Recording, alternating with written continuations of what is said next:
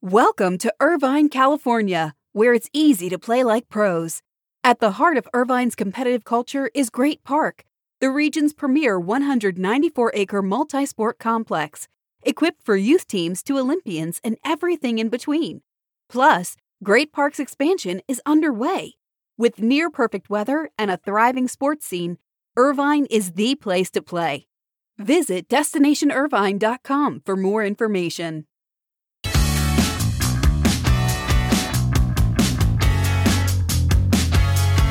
Good morning. This is a special morning buzzcast coming to you from New York City in the CAA World Congress of Sports. This is your buzzcast for Wednesday, October 12th. I'm Abe Madkour. Thanks for listening to the buzzcast. I'm joined today in a special edition with John Ourand. John, good to have you on the buzzcast with me this morning.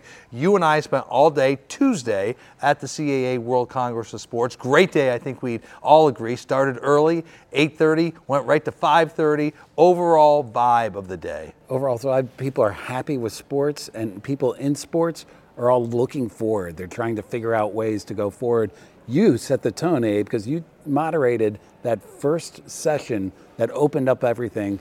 What, what, what was the tone that it set? Yeah, I think I would agree with you. Everybody's very bullish on the state of the sports industry and the sports business, despite even some economic headwinds that we all agree are there. With the recession, that came up a little bit today, but everyone feels good. First question, Ferran Soriano biggest story of the sports business year, he said it's not yet happened. It's going to be the World Cup in November, and it's going to be huge. You heard that in your conversation with Eric Shanks, but in the opening session, there was a lot of energy about the new ways of consuming content. Marie Donoghue, very, very bullish on Thursday Night Football on Amazon. Their audience numbers are good. Their audience numbers are younger, okay? Mark Tatum just coming back from Tokyo where they had games. Also, Abu Dhabi feels very bullish about the international growth of basketball and talked a lot about the growth of NBA Africa. So that was a really, I thought, very, very powerful opening in terms of the optimism.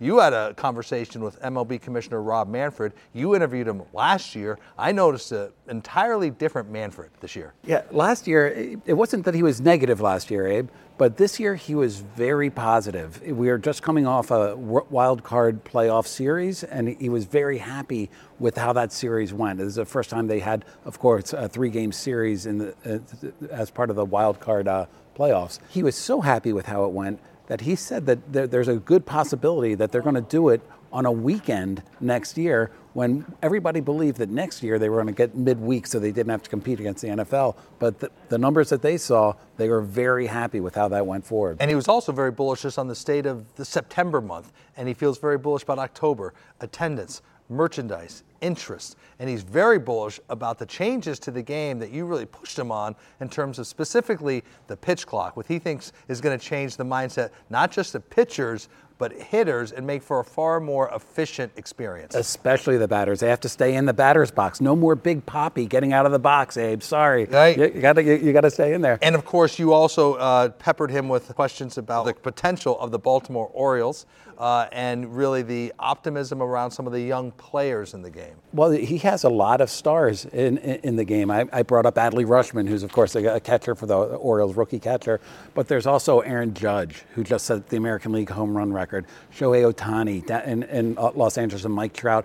There's something that's going on in baseball right now where there's always been a complaint that they didn't do enough to promote their stars it feels like the stars are getting promoted right now. And when I asked uh, Rob Manfred about that, he specifically pointed to the, all the efforts that are happening in social media and trying to get younger and get younger fans invested in these players. He definitely had a pep in his step. He was going to Yankee Stadium for game one, then he was going out to Los Angeles and then to Houston. He just did four games over the wild card weekend. But even among his executives here, John, I think you'd admit there was a real energy among baseball leaders? Among all, all the baseball leaders, absolutely. And it has little to do with TV ratings, and, and although the, the, the, ratings are good, it's just that they have the labor deal done, they have long term media deals in place, and they're moving forward. You had uh, Michael Rubin of Fanatics on stage always one of my favorite interviews. You want to talk about energy? Here's somebody that brings a ton of energy. What did you take my from quick takeaways from Michael Rubin were that yes, there's still a work in progress in terms of doing all his vast ambitions at Fanatics in terms of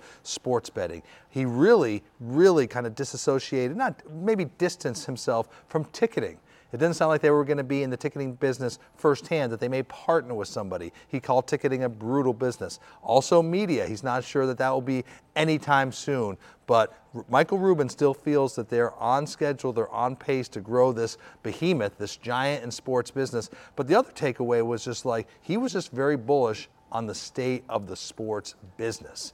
And despite all these economic challenges we're all seeing, he thinks we're in a great spot. And your interview at the end of the day with Eric Shanks, I thought, uh, hinted at that too. Eric Shanks feels very bullish about World Cup, World Series. They have, of course, the NFL, and they also have the Super Bowl. And he still feels good about the USFL, his baby. his baby, his per, uh, pet project. But not only that, he, he has circled, and we have to take a look at this. He circled Thanksgiving Day, and he says that's going to be essentially another Super Bowl for Fox. That's when they're going to have an NFL game, the, the, the late NFL game on, uh, uh, on, on Fox. They're also going to have a World Cup game. He thinks that they're going to get more than 100 million viewers across the day. They also have college football too. Uh, and so the, the, there's going to be a huge number of viewers watching Fox on Thanksgiving Day that he thinks is going to thinks is going to be equivalent to the Super Bowl. Yeah, so people better make their plans now to be around the TV or be engaged with some form of Fox Sports on Thanksgiving Day. Uh, you had the Leiweke brothers uh, on stage. To, to, me, the most powerful session for me. You know, I've been in this business a long time, and one of my goals was always to do an interview in person on stage with the brothers, and it's taken us a long time to do it.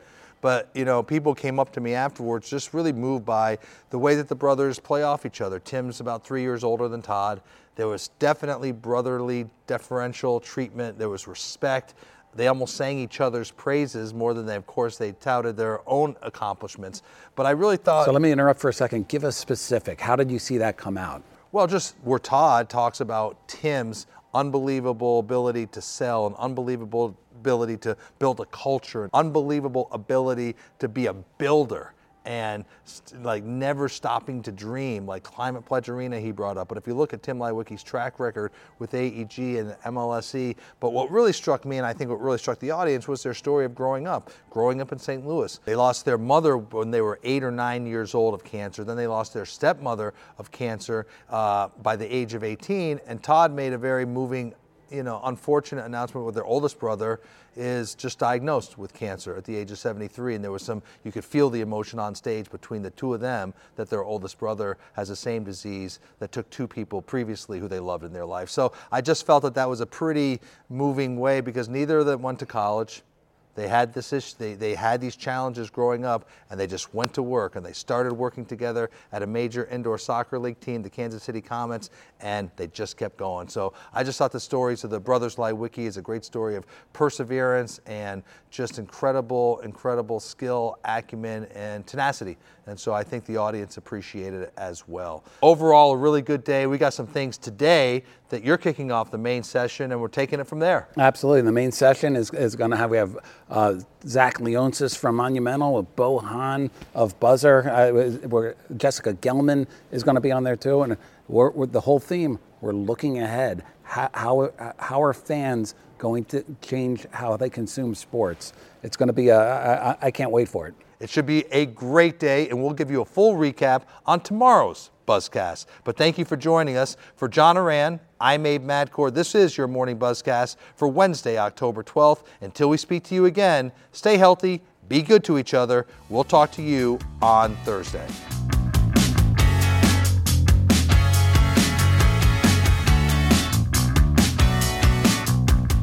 Welcome to Irvine, California, where it's easy to play like pros.